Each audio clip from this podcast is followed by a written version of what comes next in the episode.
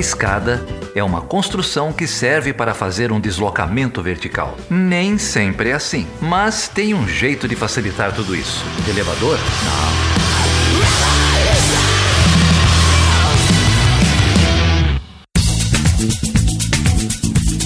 Não. Maria Júlia Vergueiro. Tudo bem, Maju? Tudo bem, e você, Geraldo? Tudo bem. Estamos aqui para gravar mais um episódio do Chutando a Escada. Quando eu convido você é porque tem alguém na Europa para a gente entrevistar que o fuso horário bate, né? Exatamente. É um prazer receber aqui o Alex Ruchuli. O Alex é jornalista, pesquisador, host do podcast Alfrebunga Bunga. Pronunciei certo, Alex? Tá certo, tá certo. o Bunga Cast, se, se ficar mais fácil assim. Tudo bem, depois a gente vai falar desse nome aí que eu andei fazendo a minha pesquisa. O Alex acabou de publicar um livro, ele é autor do The End of the End of History, o fim do fim da história, com o Philip Cunliffe e o George Hoare. O livro foi publicado pela Zero Books, agora em 25 de junho, tá fresquinho, acabou de sair. E o Philip e o George também são seus co-hosts lá no, no BungaCast, não é isso? Uhum, é isso mesmo. Prazer receber você, você aqui, Alex. A gente, eu conheci você uh, por um artigo que você publicou recentemente na American Affairs sobre a brasileirização do mundo, a brasilinização do mundo, não sei como é que a gente vai traduzir isso. E é um prazer ter você aqui para a gente poder conversar um pouco sobre o BungaCast, sobre as suas pesquisas e, e, sobre essa sua experiência aqui no, aqui no Brasil. Bom, oi Geraldo, oi Maju, é, muito obrigado pelo convite.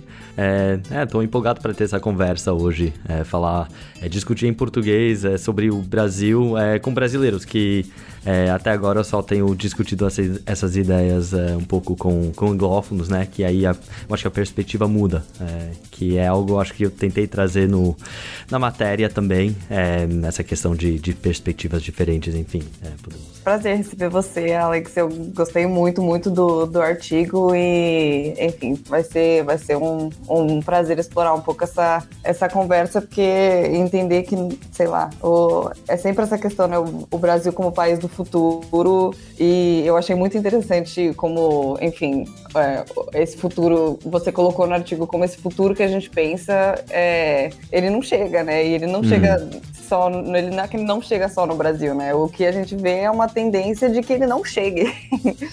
é, em muitos, ou que se ele chegou em algum dia que ele, ele, ele deixe de se realizar em vários lugares, né? Eu, enfim, eu fiquei muito curiosa também para essa conversa, história animada. Alex, eu queria. Normalmente aqui no Chão da Escada a gente começa com uma biografiazinha do, do convidado, entender um pouco quem é esse pesquisador ou esse autor. E acho que o seu caso ele é muito curioso, né? Eu acabei de falar, não, não conhecia o seu trabalho. É, acho que vamos falar mais aqui do, do BungaCast, mas Conta pra gente um pouco, cara, quem, quem é você e, e, como é que você veio parar em São Paulo? Como é que você veio parar no Brasil? Bom, é um, um assunto um pouco interessante, eu acho, mas vamos lá. Eu, é, é eu estudei na Inglaterra, eu cresci é, na Europa, é, mas minha mãe é brasileira, eu nasci em São Paulo, mas nunca tinha morado lá. É, e eu estudei Relações Internacionais é, em Londres, e aí continuei com mestrado em Sociologia.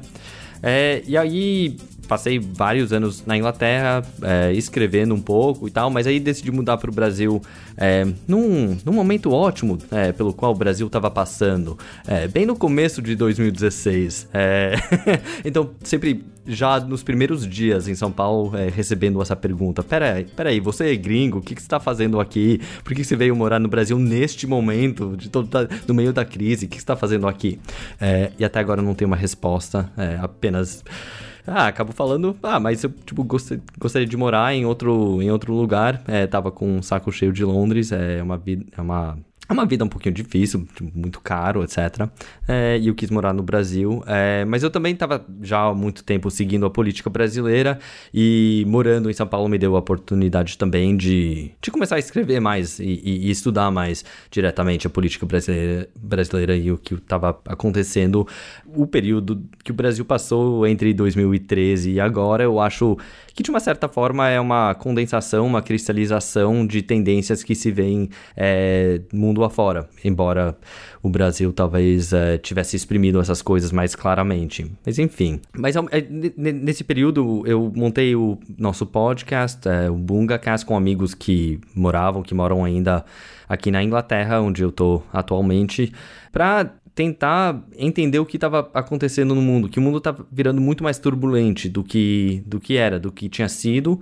É, eu cresci, eu tenho trinta e tantos anos, é, crescendo num mundo que, em que não tinha política. Assim, pelo menos na Europa, não tinha conflito político. A esquerda se manifestava em formas, eu achava sem muito efeito, enfim, tipo, seja os protestos anti-guerra ou o movimento anti-globalista, é, todos esses protestos um pouquinho carnivalescos que não levavam a nada, é, e eu senti uma, uma frustração profunda com isso. Aí, de repente, parecia que tudo mudou, especialmente naquele ano 2016, com o Brexit, com a eleição do Trump, e a gente foi pensando, discutindo isso e decidimos montar um, um podcast para trazer esse, essa perspectiva que eu acho que é, se falava pouco. É, se falava pouco dessa noção de que o mundo que conhecíamos é, de, do fim da Guerra Fria até, até aquele ponto é, ia se transformando é, e, e, de tentar descrever essas transformações. Eu fiquei muito curioso, fui ouvir o, o BungaCast tem um paralelismo é, muito curioso. É, a gente começou o Chutando a Escada é, também em 2017. A gente acabou de completar quatro anos, publicamos nosso episódio 200 há, pouco, pouco tempo e, e no, no, feed de vocês, vocês acabaram de publicar essa semana também o, o, o episódio 200 do, do BungaCast. Estava estava ouvindo, acho que tem um, tem um paralelismo curioso. Né? O, a gente uh, faz um trabalho em língua portuguesa, é um podcast de relações internacionais, majoritariamente, mas que começa em 2017, exatamente quando você tinha chegado no Brasil, pós-golpe de 2016, uhum. num governo conservador, reacionário, que a gente achava ruim na época, não sabia o que estava por vir. Né? Eu achei curioso e a maneira como vocês construíram o, o BungaCast como um, um podcast de política global, né? Né? Hum, é, não, eu acho que o nosso propósito foi é, de abordar tipo, esses, tema, esses temas grandes, o, o, vai, o meta-tema do, do podcast, o fim do fim da história, que, que foi nosso tema desde o começo, mas também de explorar como essas mudanças iam acontecendo pelo mundo inteiro. É, e tem uma certa tendência na esquerda de só falar de política mundial ou em países é, distantes, vai, é, dependendo da sua perspectiva, mas de falar sobre a, sei lá, Nigéria ou é, é, sei lá, Índia, o que seja, quando tem algo acontecendo mais empolgante, que, que as esquerdas estão se mexendo, e aí parece que é um momento. E aí, logo depois, é, a gente esquece, né?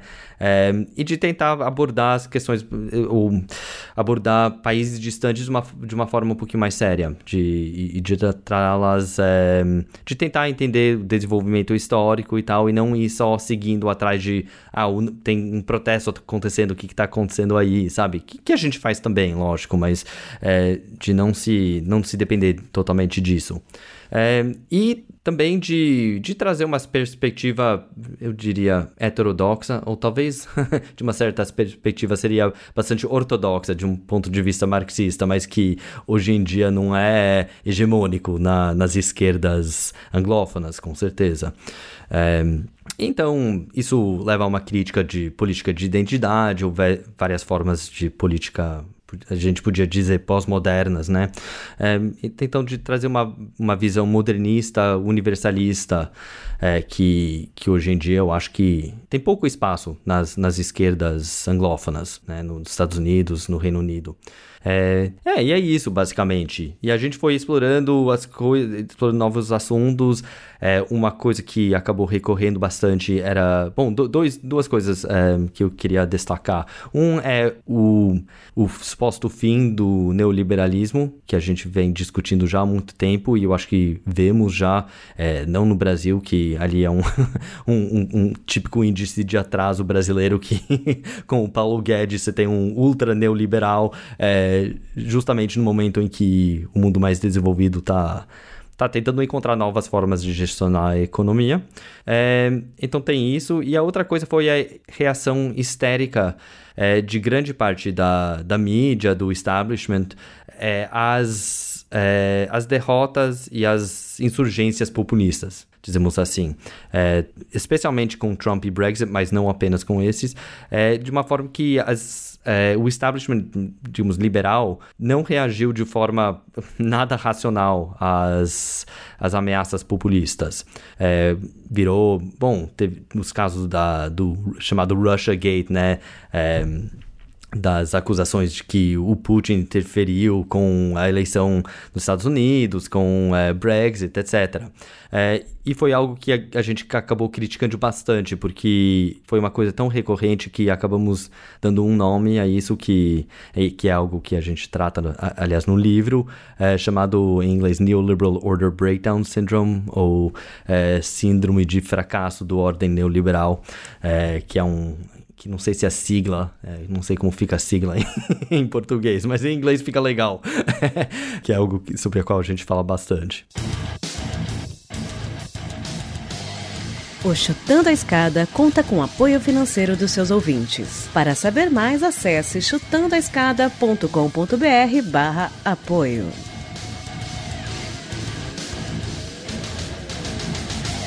Bom, para os ouvintes que não, não sabem ou não se lembram, né, esse termo fim da história foi um termo é, criado, ou, enfim, que se tornou famoso uh, no final dos anos 80, com um autor americano chamado Francis Fukuyama, que escreve sobre o fim da história e o último homem. Né? E, o, e o argumento do, do Fukuyama, um argumento teleológico naquele momento, é de que a história, é, a história da humanidade é evolutiva e a história da humanidade teria chegado na sua forma máxima de evolução, que seria materializada no modelo de democracia liberal e no modelo de economia de mercado. Né?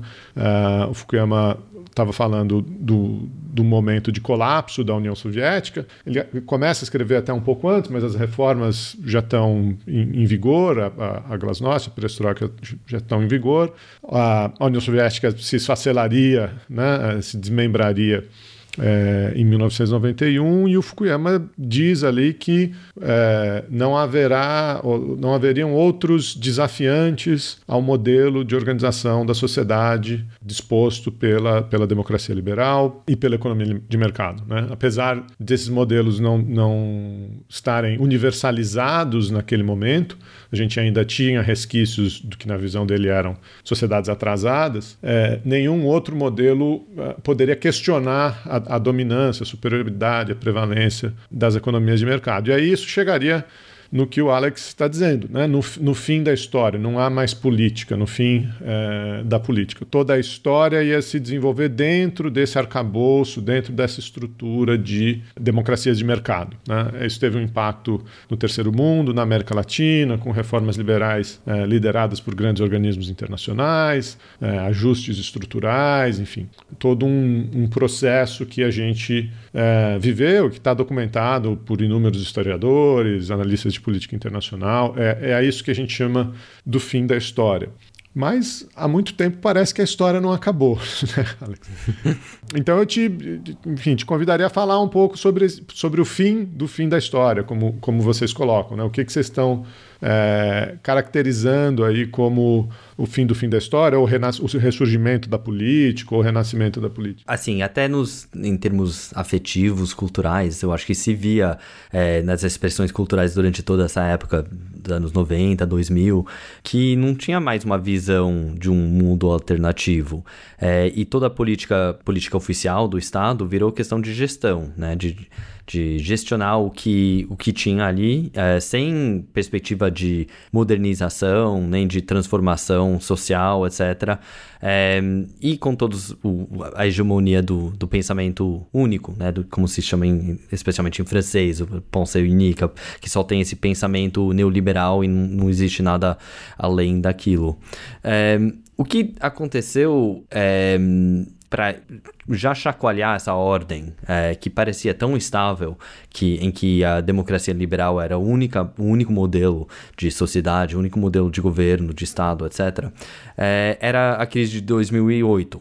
É, pessoas já vinham falando do fim, do fim da história depois de, dos ataques de 11 de novembro. É, mas, afinal, os, os, os, atentados islamistas não propõem, é, não propõem um modelo diferente, um mais avançado de sociedade.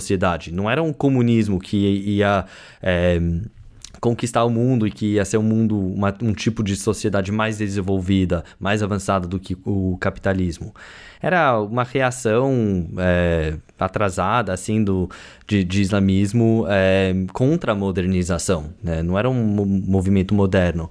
Então, os, os aceitados terroristas não, não, não apresentaram é, nenhuma proposta nova. É, o que mudou com a crise de 2008, é, e especialmente os efeitos atrasados da crise, foi que o modelo neoliberal não, não tinha mais autoridade política. Ela, e isso se expressou mais nos, nas revoltas populistas. E tem, teve populismo de esquerda é, nas ocupações das praças na, na, na Espanha, é, na Grécia, é, durante a, a, Eurocrise, como se chama, e, e também, é, especialmente como já falei, é, bem no núcleo do capitalismo mundial, com, com a eleição de Trump, de Brexit, e também a esquerda com é, com o Bernie Sanders, com o Jeremy Corbyn na Inglaterra, é, que já isso era visto como algo é, impossível até, não só imprevisível, mas impossível na, naquele novo mundo é, sem fronteiras, sem barreiras de uma globalização é, fluida e que, que ia dominar o mundo. É, já antes desse período, teve momentos em que é, houve contestação da, da, da, ideia de globalização, mas eram pequenos, nunca chegou a ganhar uma eleição num país importante no, no núcleo do capitalismo mundial. É, isso foi uma coisa importante que, que mudou. É, um, um, jeito que eu gosto de descrever o fim da história é pelos é, por é, cinco características determinadas. Então, um seria a globalização, que todos nós conhecemos, que é algo que eu acho que podemos dizer que entramos numa fase de deglobaliz deglobalização. É, bom, já a pandemia com a interrupção de, de cadeia de fornecimento foi um momento muito importante disso, mas já vinha acontecendo antes. É, agora, essa é, suposta nova Guerra Fria, não gosto do termo, mas enfim, suposta nova Guerra Fria entre China e Estados Unidos também é, tem um certo efeito desglobalizante. É, a ideologia de globalismo, que eu acho que Geraldo você já descreveu bem, é, essa ideologia de que tudo ia. Que se, se, se não é que todo país é uma de, democracia liberal, todas é, iam chegar a esse ponto. Ou, ao pior, é, tinha, que, tinha que intervir e bombardear esses países é, retrogrados que ainda tinham que, que aprender como aprender do, do Ocidente, né? É, outro aspecto é a pós-política, que é um tema que abordamos bastante no livro, é, que é essa ideia de que, ou até uma técnica pelo, do Estado de despolitizar conflitos, de tornar tudo é, um, um, alvo de, de consenso. É, que é algo que até vemos, ouvimos no Brasil durante o período lulista, embora tinha sido um, um governo mais de esquerda, é, mesmo ali teve uma certa despolitização. É, então é algo que, que ocorreu pelo mundo inteiro. Com o, o fracasso do comunismo, com a derrota histórica do, do movimento trabalhador, é, não teve mais é, não teve mais uma grande alternativa, o que levou a uma, uma diminuição do, do espaço da política. É, virou um, um, combate entre uma centro-esquerda neoliberal e uma centro-direita neoliberal, é, com, com poucas diferenças entre elas. É, e a pós-política é justamente isso, a, a forma de em que a, a, política se desenrolou durante esse tempo, é, sem, sem, sem conflito aberto, sem grandes alternativas, é, e em que as grandes decisões é, políticas foram terceirizadas. Foram terceir, o, o, maior exemplo, o exemplo típico, é a independência de, de bancos centrais, que aí podiam determinar juros sem interferência política. É, isso também, eu acho que já vimos o fim dessa forma pós-política, até que as elites políticas acabaram é, absorvendo, é, cooptando certas pautas e atitudes populistas. Então, se vê, para trazer um exemplo da Inglaterra, onde eu estou atualmente, teve essa revolta populista na forma do Brexit, da saída do país da, da União Europeia, a União Europeia sendo o melhor, a melhor e a maior construção pós-política que o mundo já viu, é uma forma de, de gestionar a política sem as massas. É, teve a saída do país e aí o, o Boris Johnson, o, o, o primeiro-ministro conservador, tentando cooptar essas energias é, populistas é, no, em prol da, da, da manutenção do, da mesma elite. É, então, o que podia ter sido um momento de grande revolta, se não revolução, acabou sendo uma restauração dos conservadores no poder. É, mas mesmo assim, isso é, eu acho que é um marco de, de uma transformação política. É, e aí eu, eu, acho que o quinto elemento, eu acho que eu esqueci um, mas é, se eu me lembrar daqui a pouco eu, eu volto a falar sobre. É, o, o, o, último elemento é o realismo capitalista, um termo é, inventado pelo teorista social Mark Fisher, que é um mundo em que não só não há mais alternativa, mas nem sequer conseguimos imaginar um, um mundo alternativo. E esse é o único elemento que nos sobrou do fim da história. Então, todos esses outros elementos, pós-política, globalismo, globalização, já estão no passado, ou, ou, estamos passando por, por eles, tipo, deixando atrás esses elementos. A única coisa que nos resta é esse capitalismo, o realismo capitalista, em que temos dificuldade de imaginar um novo mundo. É só declínio, retrocesso, degradação, é, desastre é, que, que temos pela frente. É a única coisa que temos como imaginar. Tem, tem afinal, um, um, jeito simples de dizer isso é que tem pouco otimismo hoje em dia, pouco otimismo social.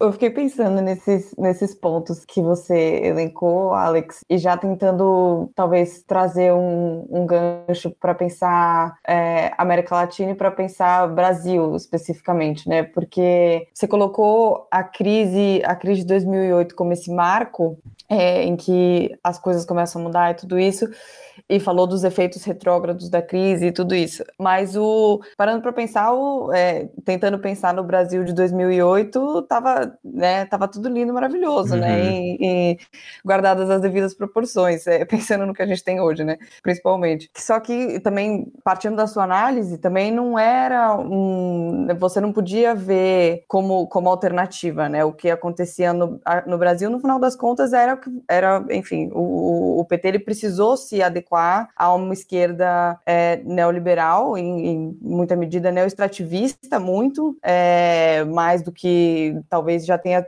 sido antes, é, os governos anteriores até mais de direita, é, precisou se adequar a isso, né, para, enfim, para conseguir fazer o que fez no Brasil e, e, e que, enfim, é, depois, em alguns anos depois, a gente começou a, a sentir os efeitos disso, mas eu fiquei pensando como enquadrar talvez, o, o, Brasil nesse momento, né? Porque você, você falou muito, me chamou muito a atenção quando você falou de, de um, um jeito de, de, de, fazer política de gestão, é, muito, muito gestionado mesmo, e, enfim, uma política apolítica, né? Que, que se institucionalizou muito. Mas eu fico pensando se o, o que a gente teve, é, apesar de, enfim, ser passível de várias críticas, se se, se encaixava nisso, né? É, o, se, o, por exemplo, os governos, os governos do PT, principalmente, acho que talvez principalmente os primeiros o, o, governo, o primeiro e o segundo governo Lula, também se acha que, que, que, se aplicavam nisso, ou se talvez, se em maior ou menor medida, se talvez isso também não tenha, é, não esteja ligado com o fato que talvez esse, esse, essa onda populista ela chegou no Brasil depois muito mais, não sei se muito mais forte, mas enfim, de uma forma muito é, emblemática, é, tanto em relação ao, ao resto da América Latina quanto talvez do mundo, uhum. né? Porque é isso, mesmo, mesmo diante outras lideranças populistas, no final das contas, nenhuma delas fez o que o Bolsonaro fez, por exemplo, na gestão do, da pandemia do Brasil, né? Então, é, eu não sei, eu fiquei tentando pensar nesse, nesse, nessas continuidades e nessas rupturas desse, desses uhum. movimentos que você falou a partir da, da época da crise de 2008 até hoje, assim, eu queria entender como você, e aí talvez também já puxando uma ponte para a gente falar do seu artigo. É, acho muito interessante, é uma boa pergunta, e eu tenho dificuldade de fazer essas coisas encaixarem, é, porque a linha do tempo que o Brasil segue nos parece um pouquinho, né, não exatamente encaixada no que no, no, pensamento que é derivado na base da experiência dos Estados Unidos, do, da, da União Europeia, etc. É, eu vou tentar fazer, tipo, é, trazer um pouquinho quais são as semelhanças e aí falar também um pouquinho sobre as rupturas, porque justamente tem vários momentos que, que parecem ser um pouquinho diferentes, né? É, o, o momento de redemocratização, para começar ali, aí se encaixa mais ou menos no, na história na história da fim da história, né? Nesse conto em que tem uma democratização porque os antigos eh, as antigas ditaduras que eram muitas vezes apoiadas pelos Estados Unidos não eram mais necessárias para é, como medidas anticomunistas, né? É, então o Brasil ali se encaixa nessa, nessa história é, de democratização. Mas ao mesmo tempo, é, você tem o desenvolvimento e crescimento do, do último grande partido social-democrata do mundo, no, na forma do PT, que é uma novidade é, impressionante no caso do Brasil e que não faz muito sentido, porque não, é, não era para acontecer assim. No, pelo mundo inteiro você tem ou a derrota ou o declínio do, dos partidos social-democratas, agora já muito avançado, mas na época também é, se começava a ver é essa. Bom, as derrotas do, do Partido Trabalhista na Inglaterra, por exemplo. É, e o avanço de, do neoliberalismo é, sob a, a Margaret Thatcher. E então ali é um pouquinho diferente. Mas o que houve de, de, de semelhança era a manutenção da, em, em termos gerais da, da gestão macroeconômica do Lula é, herdada do, do FHC, né? Então ali, tipo, é uma coisa que, que, que tem uma continu forte continuidade. É, a onda progressista da, da, da, América Latina, eu acho que dá para se entender de uma certa forma é, de uma forma de absorver é, a energia crítica ao neoliberalismo, as revoltas contra o neoliberalismo, especialmente na Argentina e na Venezuela, um pouquinho menos no Brasil, mas é, mesmo assim, é, sem, sem é, testar os limites desse mesmo, dessa mesma ordem. É, então, eu acho que é, olhando para trás agora, dá para dá para entender esses governos como formas de neoliberalismo progressista ou, ou, neoliberalismo de esquerda. Então, nesse sentido, não é muito diferente de, dos governos, é, por exemplo, do Gerhard Schröder na Alemanha ou é, de, do Tony Blair na Inglaterra, só que com uma diferença importante da, que é a vasta desigualdade na América Latina, que não permitia mais é, esses mesmos uh, ataques, esses mesmos, essas mesmas contra-reformas neoliberais. É, então, sim, tem diferenças, mas é, também não é que a América Latina, durante esse período do, da década de 90, 2000, 2010, é, fosse é, dominada por movimentos é, comunistas ou, sei lá, socialistas alternativos que propunham uma uma mudança dramática do, no, no, no quadro do mundo. Aí, é, na questão do populismo, aí eu acho que é, eu não usaria o mesmo termo para tratar de um Bolsonaro é, em comparação com um Trump ou é, um Salvini ou até um Berlusconi uh, antigamente na década de 90 e 2000 na Itália. A diferença importante é, é que após a, o populismo é, o populismo, bom, populismo é um termo que se usa para descrever vários movimentos, vários momentos históricos, é, desde a Rússia do fim do século XIX até o Trump, né? Então, coisas que parecem não ter nada a ver um com o outro. O, o jeito que eu vejo o populismo na Europa é como uma sombra do pós-populismo. É a forma necessária que assume, é, que assume a reação contra a pós-política, contra a gestão tecnocrática da política. É, então, é um é um jeito de, de. Não sei como dizer isso exatamente, mas de propor uma. uma de, de, parecer uma alternativa de.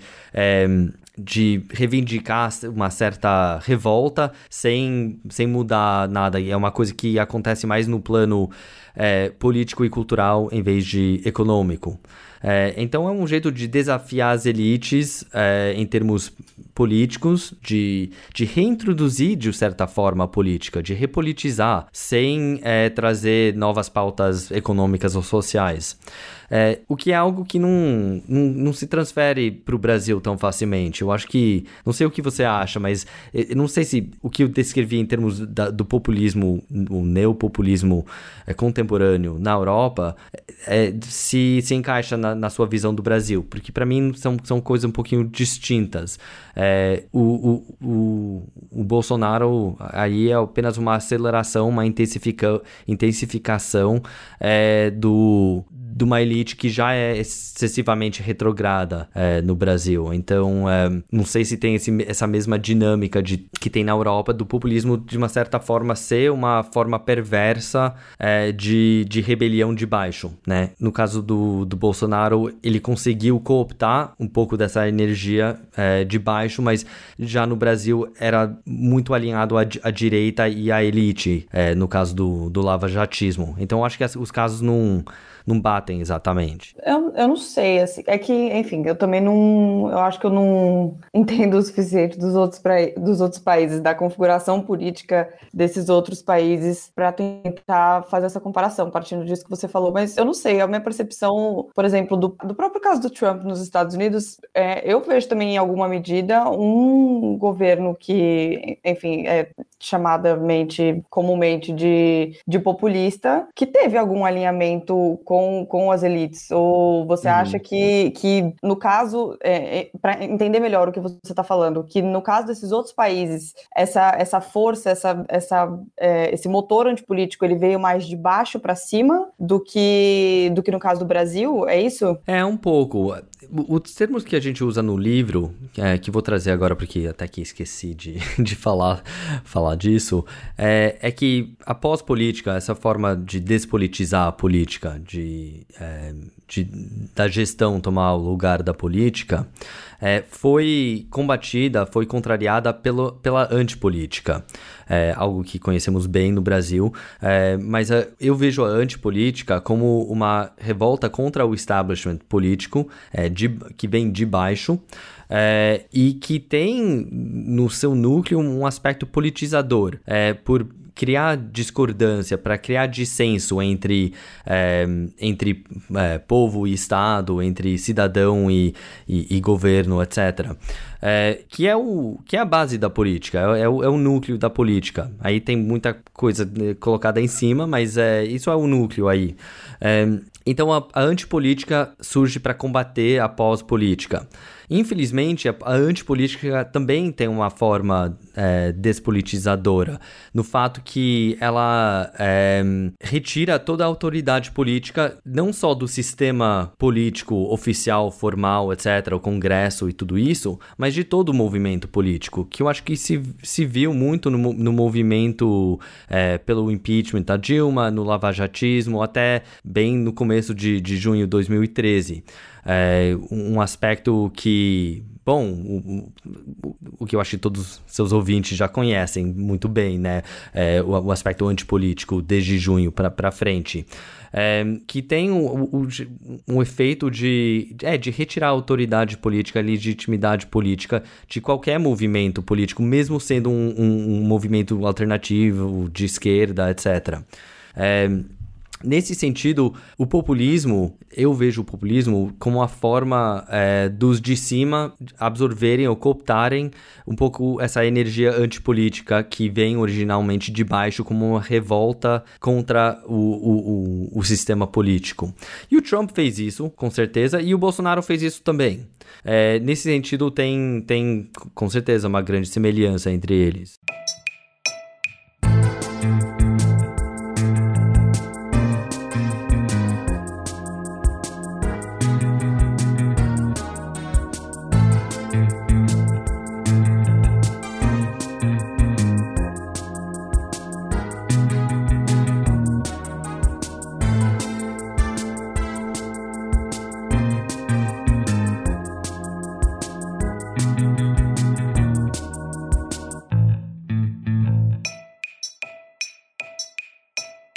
Ia comentar uma, algumas coisas sobre essa, essa discussão, né?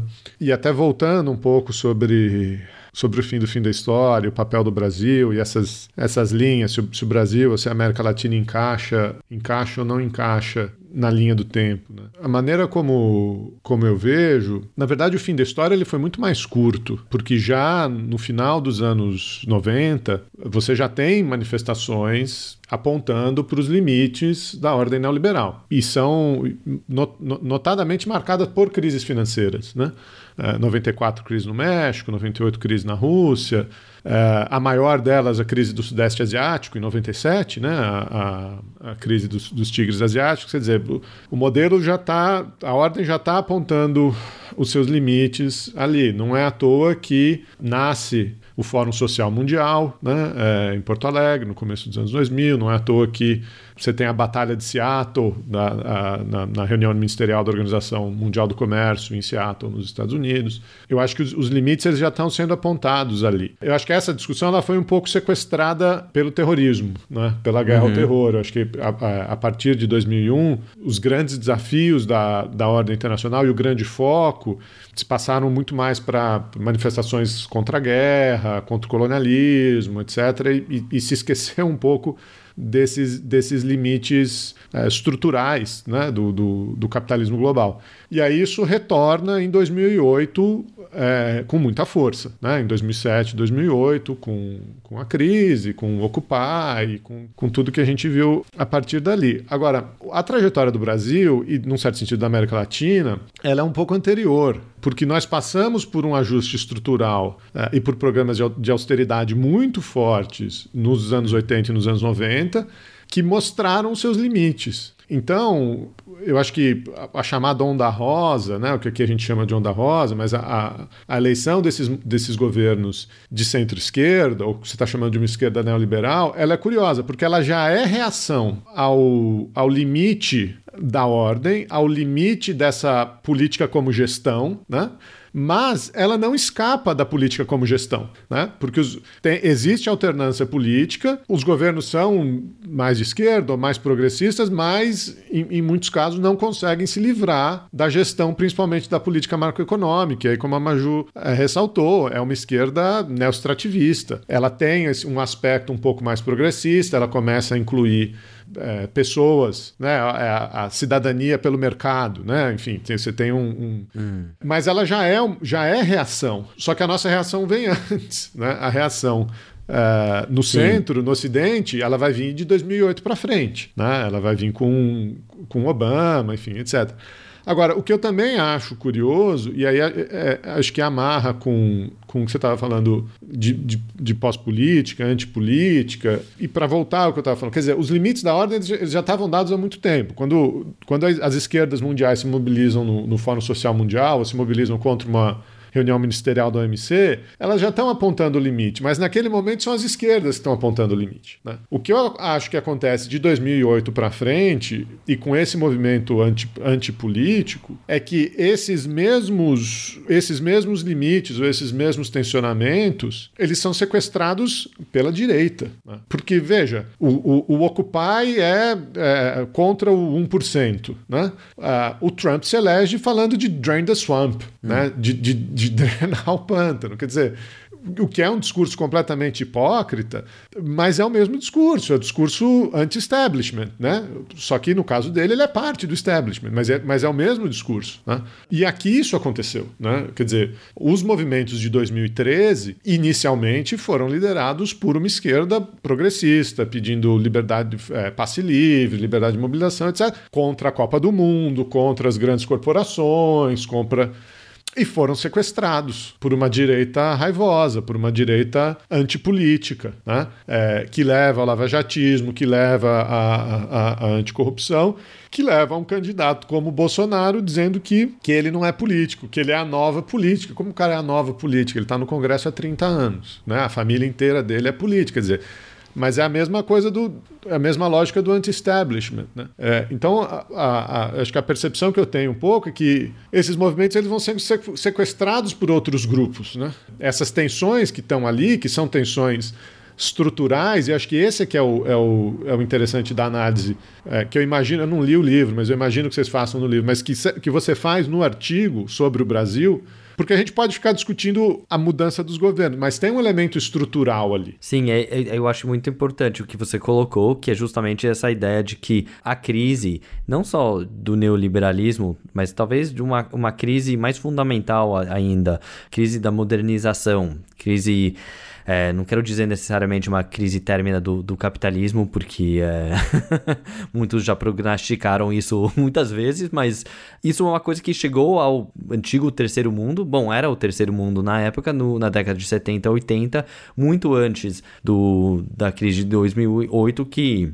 é, que chegou realmente no, no núcleo do, do, do capitalismo mundial. Não, eu ia, eu, quando você falou de crise do capitalismo, eu ia falar que é, é quase um contrassenso, né? Porque no final das contas, o que tem acontecido, e acho que você até passa por isso em algum momento no artigo, é que esses movimentos é, anti-establishment, anti-política, que sequestraram tudo isso é, e, que, e que souberam amarrar muito bem essas tensões que o, que o Geraldo comentou, no final das contas, é, em muitos lugares, e no Brasil a gente consegue ver isso de um jeito muito agudo, é, eles acentuam esse processo né, de, de acumulação por, por dispossessão, de, é, enfim, de, desse, desse capitalismo selvagem que já estava sendo é, é, questionado, enfim, pensando, é, pensando toda essa, essa trajetória histórica de, de movimento de esquerda que o Geraldo colocou, né? Então é, é muito louco como, como essa direita capturou essas coisas, né?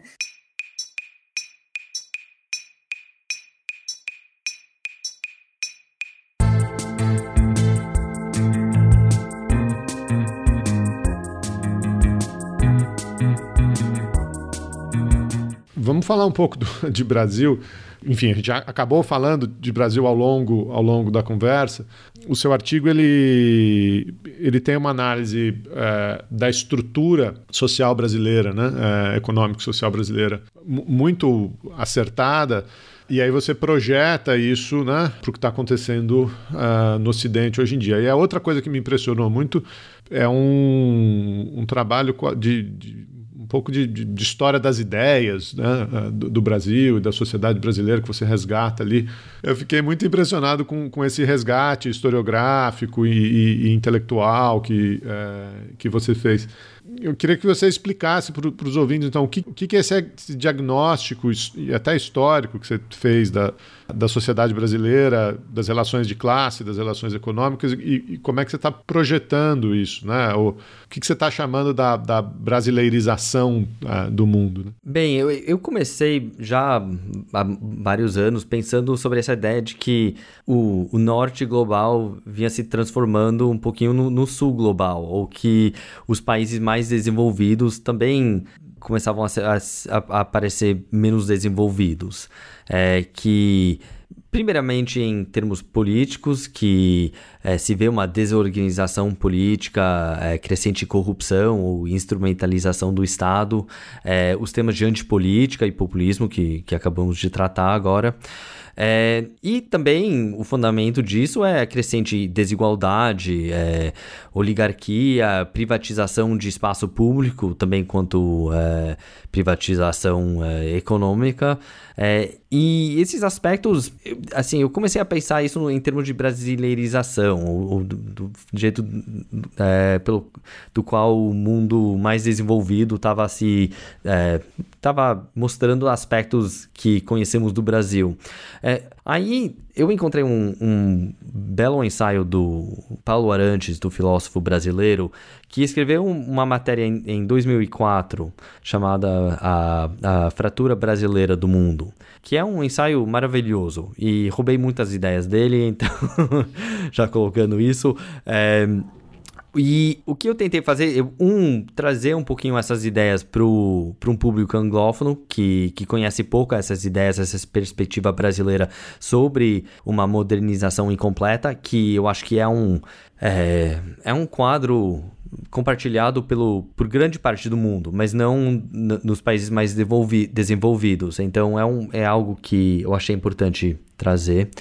É, e finalmente acrescentar umas novidades ali por, e, e, e, de certa forma historizar a, o trabalho do Paulo Arantes, porque esse ensaio foi escrito em 2004, no auge da globalização, é, e ele trata o, o, o cerne do, do ensaio é essa ideia de que o mundo pós-moderno contemporâneo tem um encontro com uma certa essência brasileira.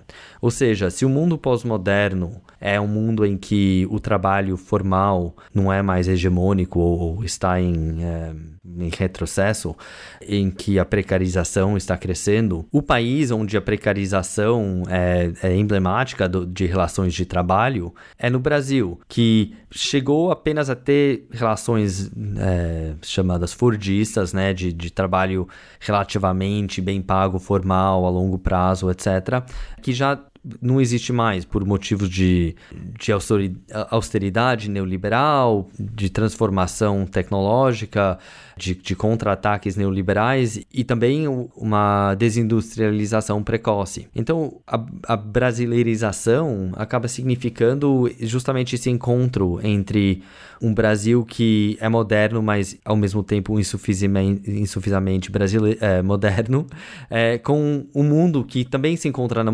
mesma posição, mas que se encontra com essa ideia de, de moderno, mas insuficientemente moderno, de ré, que, que entra no futuro de, com as costas viradas, é, de uma certa forma. Esse, essa semelhança entre o, o, o o que é Brasil, o que significa Brasil e o mundo contemporâneo, também se, se encontra em, em aspectos é, culturais, né? Então, o que o Arantes já descreveu há, há mais de 15 anos, 17 anos agora, é essa ideia de... Ah, características brasileiras, tipo, estereotípicas é, que conhecemos bem, tipo, acomodação, é, flexibilidade, tolerância, etc., que são frutos de um certo padrão de desenvolvimento, de até de frustração com o fato que as leis não pegam, por exemplo. As leis não pegam, então você, se adapta, você se vira, né? Que é uma coisa que, de mais e mais, é, vem sendo a, o padrão de comportamento é, necessário no mundo neoliberal, flexibilizado, pós-moderno, etc. é, então tem esse encontro. Aí o que eu quis fazer é adaptar e, e, atualizar um pouquinho isso com certas ideias que já tratamos um pouco sobre essa questão de, de pós-política e antipolítica, que eu acho que o Brasil demonstra muito bem, é, especialmente é, por causa dessa ideia que, que Geraldo, você já trouxe, que o, a crise do neoliberalismo, ou até a, a crise da modernização, é, bateu no Brasil muito antes é, do que aconteceu na Europa, por exemplo.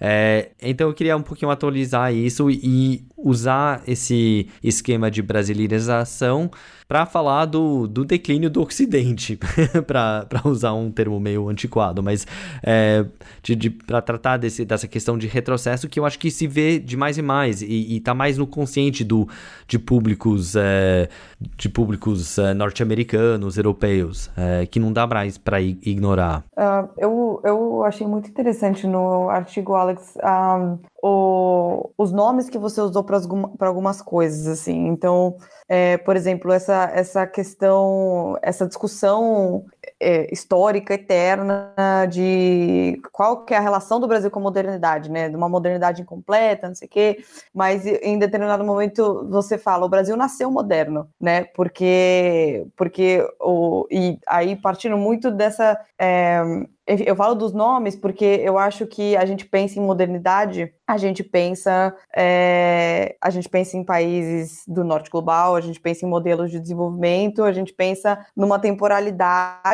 é, linear, né, que vai para frente, que ela está sempre evoluindo, é, e é isso aí. E um dia o Brasil chega lá, né, porque o Brasil é o país futuro. Mas é interessante falar e, e aí também puxando para as coisas que, que, que a gente comentou antes como que a gente, como que esse raciocínio ele, ele é muito reducionista, porque é, essa temporalidade evolucionista ela é insuficiente para tentar pensar o, o, o, que a gente, o que a gente vive, o que a gente está vivendo hoje, e, e, ela também não dá, ela não abarca processos históricos que, que são a modernidade também, né? E o Brasil é a modernidade, o Brasil não foi feudal, o Brasil não, não foi pré-moderno, ele nasceu moderno porque a modernidade nasceu com a colonização, né? Então, é, a, as mesmas elites europeias, elas é, foram elas que se beneficiaram da colonização brasileira, né? E, enfim, da coloni do, do, do, mundo colonial de forma geral. Eu achei muito interessante como, e, e aí em alguns momentos você aponta, né, que o, o que a gente está vendo é uma coisa, o que a gente precisa pensar em uma coisa nova, né? Não é, é, é uma coisa diferente e não mais pensar as coisas nessa, dessa, dessa forma dual de desenvolvido, subdesenvolvido,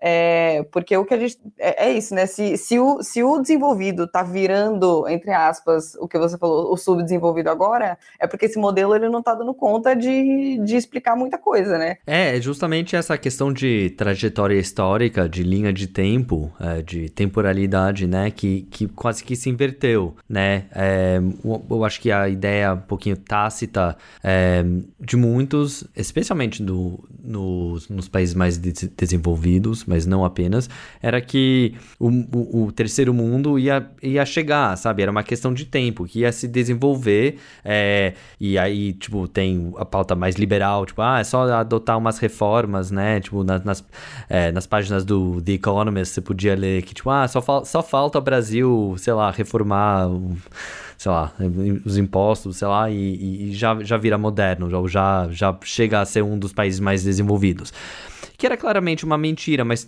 tinha uma esperança ainda de, é, de chamado, chamado catch-up development, né? Que, que um país podia chegar a, a se desenvolver, como fez a Coreia, é, com bastante ajuda dos Estados Unidos, como fez o Japão antes, é, como está fazendo a China, mas que o China é o único país que nos resta como exemplo. É, e justamente não seguindo as prescrições neoliberais.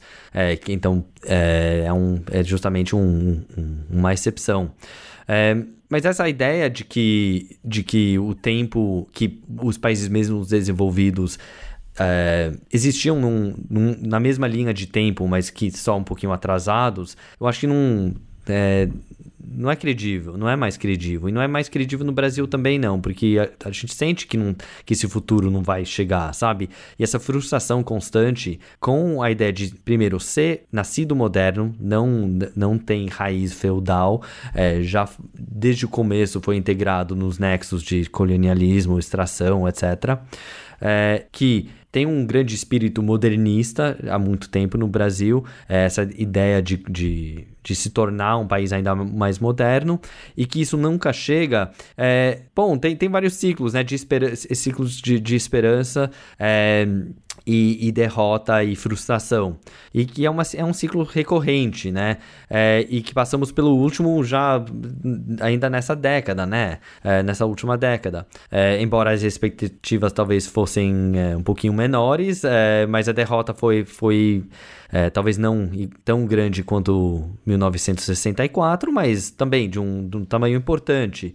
É, e essa frustração, no, o que eu trato no, na matéria, é, não é uma frustração é, com algo que deve acontecer. É uma coisa que já virou integral, é uma parte íntegra do Brasil, da experiência brasileira. Essa frustração com o futuro que nunca chega, que nunca conquistamos que agora, de mais e mais, é, um, é, é a mesma sensação que, que, é, que se vê no mundo inteiro, é, no, até no, nos países mais desenvolvidos, que é, por exemplo, os, os, avanços tecnológicos esperados são muito menores do que passamos no, no começo do século XX, ou até na década de 60.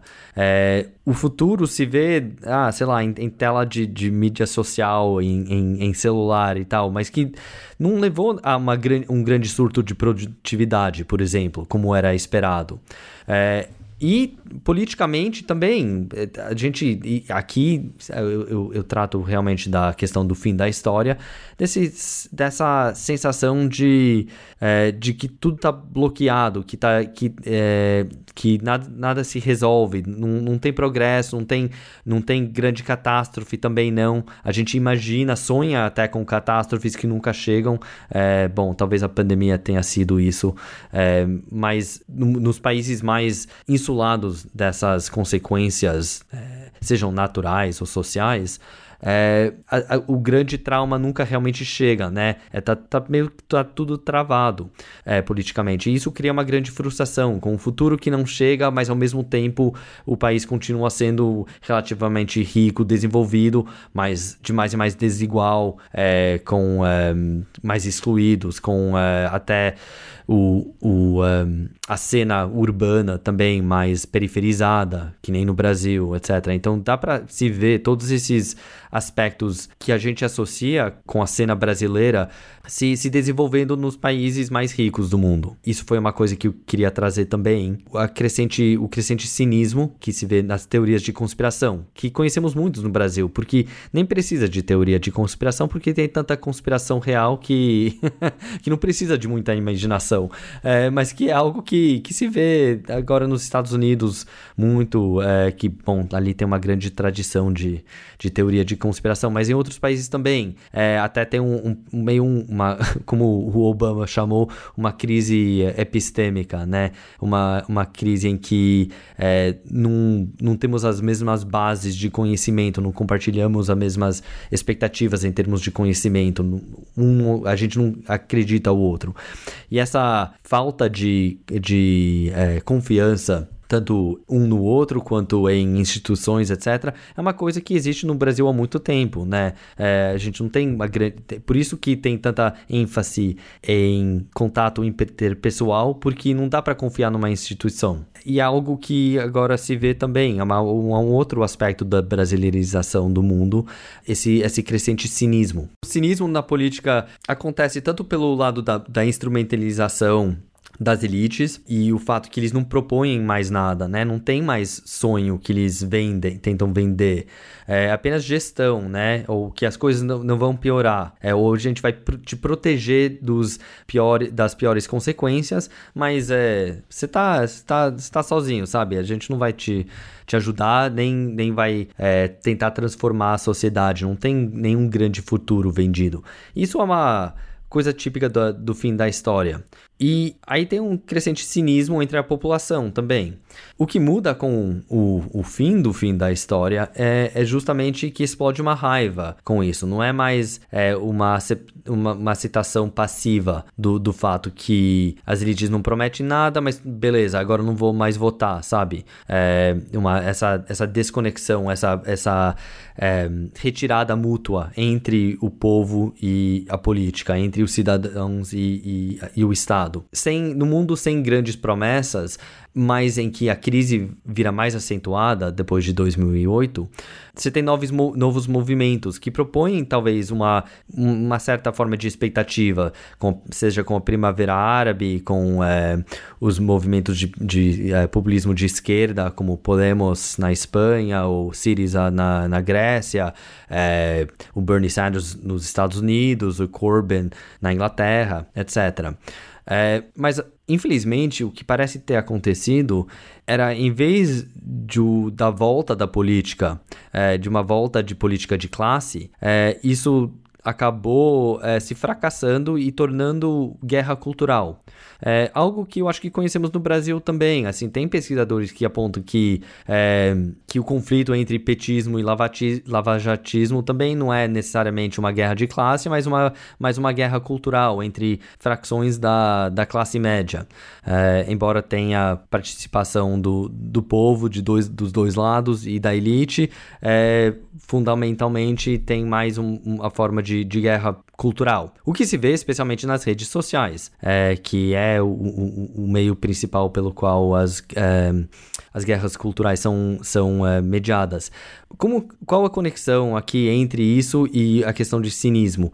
Eu acho que um aspecto que eu acho brasileiro também, então é, é uma forma de brasileirização do mundo, é esse é, essa coincidência, coexistência entre cinismo e uma certa ingenuidade. E eu vejo o, o moralismo, por exemplo, como se exprimiu uh, em relação à corrupção e as pautas anticorrupção, como uma forma de ingenuidade é, que coexiste com uma tolerância de corrupção, né? Que conhecemos muito bem. E essa e, e, e é uma, uma, uma combinação um pouquinho perversa, paradoxal, talvez, entre o cinismo e, e, a, e, a, e a ingenuidade que coexistem, né? Moralismo e, e uma, uma é, tolerância corrosiva, como é, colocou o Arantes no, na matéria original, que, que eu já falei, que, que é uma, uma característica típica brasileira, segundo ele.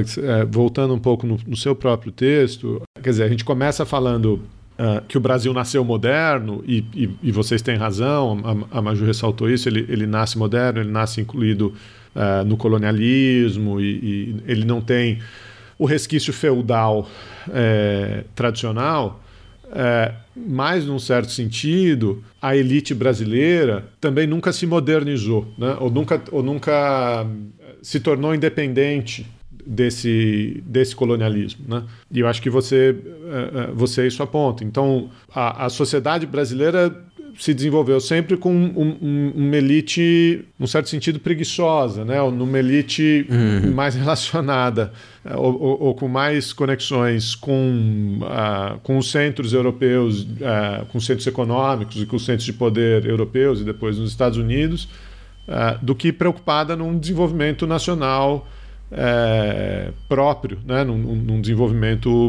uh, local. Vários autores já apontaram isso, notadamente a, a, a, teoria da dependência, que se desenvolveu aqui na América Latina. Tal. Isso é, é algo conhecido. Eu acho que o, o, que você traz, que eu acho. Quer dizer, o, o, o que, que isso gerou na sociedade brasileira. Né? Isso gerou na sociedade brasileira é, um, um, grau é, de precarização do trabalho constante praticamente por, né, por boa parte da história brasileira, é, níveis de desigualdade marcados na sociedade, né, é, tanto regionalmente quanto nos centros urbanos, é, patrimonialismo, né, clientelismo, tudo isso são, são características do desenvolvimento histórico brasileiro. E acho que e aí é o que você aponta é, é como isso, como as, as condições estruturais do capitalismo global contemporâneo estão levando a isso. Notadamente, o desaparecimento do emprego formal e uh, o aumento da precarização, né? Uhum. que as pessoas chamam de gig economy, de, de empreendedorismo e, e, e etc. Quer dizer, é toda uma série de eufemismos. Né? Toda uma série de eufemismos que estão levando as sociedades uh, desenvolvidas, que eram sociedades uh, com emprego formal, com uma classe média forte, né, com o movimento sindical, é, estão desmontando essas instituições é, que você usa um termo interessante aqui, que, são, que, que era, o, era o proletariado, o sindicalismo, o, o, as políticas socialistas que é, kept liberalism honest, né? quer dizer, que, hum. que, que mantinham em xeque essas tendências liberais a partir do momento que, com precarização, com o desaparecimento do emprego formal, é, você não consegue mais pôr em xeque, você não consegue mais fazer pressão nessas políticas liberais, aí você reverte para um estado parecido com o estado da sociedade é, da sociedade brasileira, né? Igualdade, é, desigualdade crescente, oligarquia, privatização tanto de riqueza como de espaços públicos, né? É, desaparecimento da classe média, patrimonialismo, clientelismo. A, a Maju falou algumas vezes, né? O Brasil é o país do futuro. A gente nem sabia o quanto a gente era o país do futuro, porque a gente, porque a gente passou, a gente chegou no futuro sem passar pelo, pelo estabelecimento de uma sociedade liberal do welfare state, da, né, da, da social-democracia, como os, a gente pulou a etapa da social-democracia e, hum. e, foi do colonialismo para o fim do fim da história. Né? Exatamente. É, não, o, o, a elite brasileira nunca teve um comprometimento com, até um mínimo comprometimento com a sociedade inteira, com o um projeto nacional. É, e isso se viu no golpe de 64 é, e continua se vendo hoje em dia, né? É, e há um aspecto que é particularmente não não é, apenas existe no Brasil, né? Mas eu acho que o Brasil exprime isso de uma forma muito nítida. É, e de uma certa forma é porque a elite brasileira nunca foi disciplinada é, e porque as elites têm que ser disciplinadas, no mínimo. Se, é, se não executadas, pelo menos disciplinadas. E isso aconteceu, sobretudo na Europa Ocidental, é, por causa da guerra que derrotou as antigas elites e pelos movimentos é, operários, sindicalistas, comunistas, etc., que, que, que ameaçaram tanto a, a, as elites que eles acabaram é, é fazendo um grande é, acordo, um, é, de fato, um grande acordo que levou as, as, aos estados de bem-estar. É, e isso é uma coisa que se manteve durante um tempo, mas o, justamente o fim da história e a derrota histórica do movimento operário, que é algo que aconteceu pelo mundo inteiro, é algo que teve um grande efeito justamente no comportamento da, de elites, que eles na, não tinham mais é, o que. É, do que ter medo, né? Eles não tinham mais medo de, de ser derrotados isso levou ao, ao que o, o, o, crítico social Christopher Lash chamou de da, da revolta das elites, é, que as elites perderam todo o comprometimento com a sociedade. É, no Brasil, isso se vê na, até na, na fuga a Miami, eu chamaria assim. É, esse desejo de fugir do Brasil, porque supostamente é o povo que, que não deixa o Brasil avançar, que no, quando a verdade é justamente o contrário. É, essas elites que não têm comprometimento com o Brasil, que não deixam o Brasil avançar.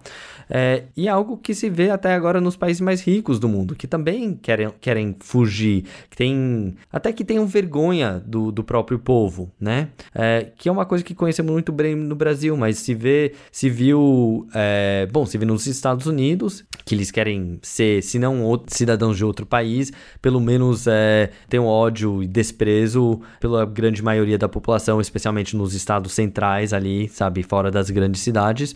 E acontece na Inglaterra também também, que com, com o Brexit, é, todos os todos aqueles, é, ah, especialmente de classe média alta, que se viam europeus, de repente decidiram que eram é, mais europeus do que os europeus, porque eles é, era uma marca de ser cosmopolito e não sei o que mais, sabe, de ser mais bem educado, mais formado, etc.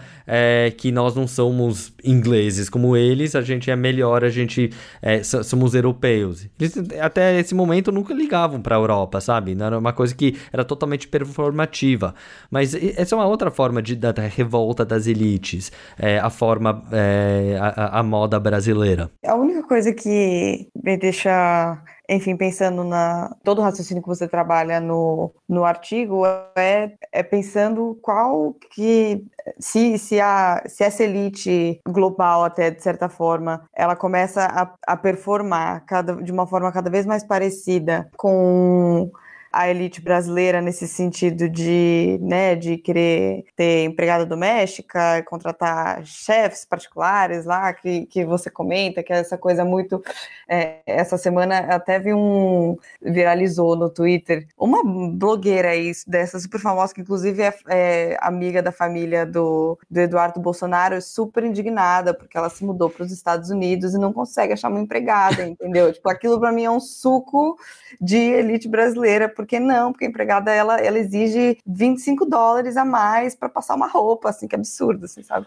Mas eu fico, eu fico pensando que se a elite global ela, ela, ela tá arrumando para essa coisa mais, mais patrimonialista, mais, enfim, esse suco de Brasil, onde que entra pensar também que hoje a gente também, em alguma medida, está vendo um contramovimento também de corpos subalternizados, né, em alguma em, em uma medida que talvez é, antes não, não tenha acontecido, né, então de, de protagonismo tanto na esfera cultural que, enfim, é o que você falou, em alguma medida deve ser problematizado porque em várias em vários momentos esvazia o debate, né, então, por exemplo, o Bruno Covas na, na eleição para prefeito de São Paulo e falar que a medida dele contra o racismo é falar que o racismo existe, né, então caramba, parabéns. Na medida que, enfim, esse, esse, esses discursos eles começam a ser repetidos quase exaustivamente, sem que nada muito estrutural seja proposto, mas que também tem grupos se organizando por mudanças estruturais muito fortes, né? Então, mesmo o Lula agora, né, na, na, na quase pré-campanha dele, você vê um movimento que, ao mesmo tempo que ele, enfim, está tentando dialogar com, com, com o Centrão, com esses, esses políticos, esses caciques políticos, é, ele não pode mais dar uma importância menor, pelo menos, enfim, talvez nessa fase, a movimentos negros, a movimentos de mulheres, a, enfim, o próprio movimento de mulheres contra a eleição do Bolsonaro, né? Então eu fico pensando onde que você vê, em, que lugar desse, desse processo, que a gente não tem nome ainda, da, da brasialização do mundo, você vê essa, essa, essa tomada de protagonismo também de, de grupos é, historicamente subalternizados. Bom, no caso do Brasil, assim, não, eu diria que em, em qualquer caso, eu sou relativamente cético, é, não porque não apoio causa antirracista ou feminista, etc., que no Brasil eu acho muito importante, é, o caso é diferente é, no Reino Unido, por exemplo, é, mas meu, é, os motivos pelo qual eu sou cético é que esse, essas pautas são muito facilmente cooptadas pela elite e o que acaba acontecendo não é transformação social, mas apenas reconhecimento de identidade. É, então, acabam levando a formas muito superficiais de resolver esses problemas, né? De colocar é, minorias em lugar em, em é, em cargos importantes, etc., é, sem, sem levar uma transformação do, do mundo social. É, e, é, e é algo que se vê assim, o, o, o, os Estados Unidos já se especializaram nisso há muito tempo. É, então, é, eu acho talvez um pouquinho problemático por ser, por prosseguirem é, pautas excessivamente fragmentárias, é, em que desaparece a figura do, do povo, né, ou do, dos trabalhadores, das trabalhadoras é, unidas, é, que que eu não sei se, se resolve necessariamente essa questão de brasileirização, porque não coloca em questão é, a, a, gestão econômica, a, a, estruturação da sociedade. É, então, acaba se limitando a uma pauta puramente cultural. É, talvez não teve tanto disso no Brasil, então os efeitos negativos disso não são visíveis. É, é tipo, só é pauta antirracista é uma pauta de esquerda e é positivo e, e tipo, tem que seguir em frente com isso. Nos, é, nos países, é, tipo, especialmente no, no, Reino Unido, mas não apenas, é, isso virou pauta da elite, praticamente. É, é a forma pela qual as elites se legi... ou uma das formas pelo qual as elites se legitimam. É, elas usam a, as pautas é, feministas, antirracistas, etc., anti-homofobia, etc., é, para se, se pintarem de, de justos, etc. E, e e isso é fortemente ligado com a, a, ideologia ainda mais importante, que é a meritocracia. Então a ideia é, vamos tirar todo, vamos livrar a sociedade de todo preconceito para que vocês podem competir no mercado, matar um ao outro para ascender socialmente, né?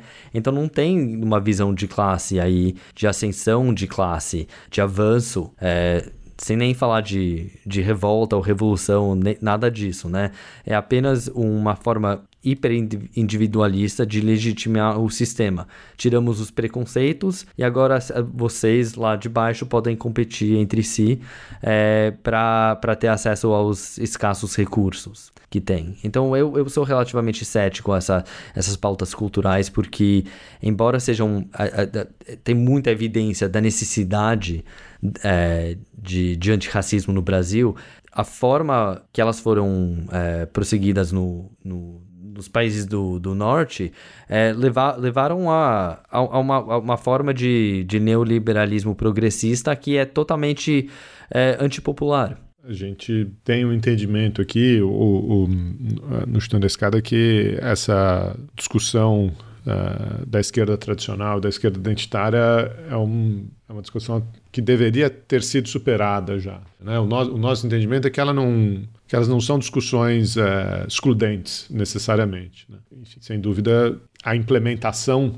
é, dessa luta, desse ativismo, dessa luta, ela coloca questionamentos próprios e é, muitas vezes é, falta de resultados, né? Que acho que é um pouco isso que você está tá apontando, que esse seu ceticismo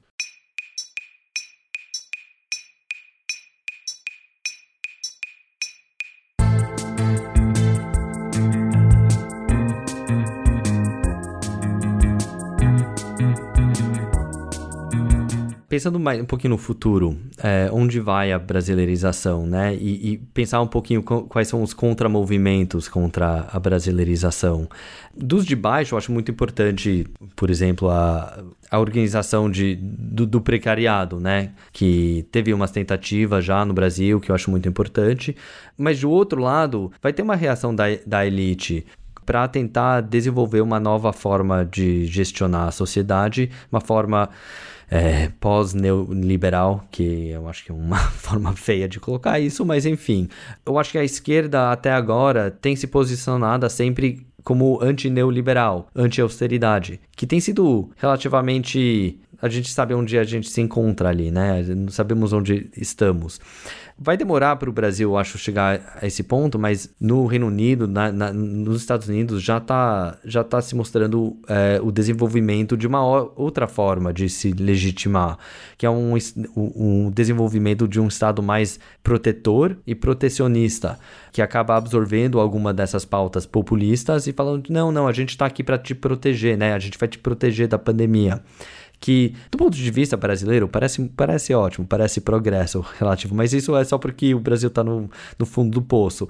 É, a verdade é que a esquerda vai, ter, vai ter que se re, reorientar e encontrar novos argumentos para combater esse Estado mais protetor, é, porque não vai ser um, um Estado que milita nos interesses da maioria, é, é, vai apenas se posicionar, eu acho, numa forma como quem, quem tem a capacidade de proteger o cidadão contra é, os efeitos da globalização, é, a imigração também, a perca de status, talvez, de, de homens brancos, sei lá, coisas assim, que não há nada de progressista ali.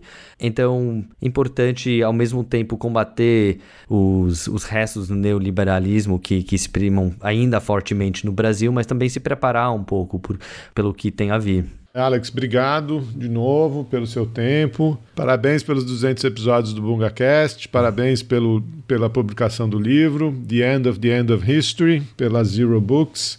Você, o Philip, o, o, George estão convidados a, a virem mais ao Chutando a Escada. Se quiserem, a gente faz uma tradução simultânea, bate um papo aí. ah, obrigado eu, valeu. Você acabou de ouvir mais um episódio do Chutando a Escada. Para apoiar, acesse chutandoaescada.com.br barra apoio.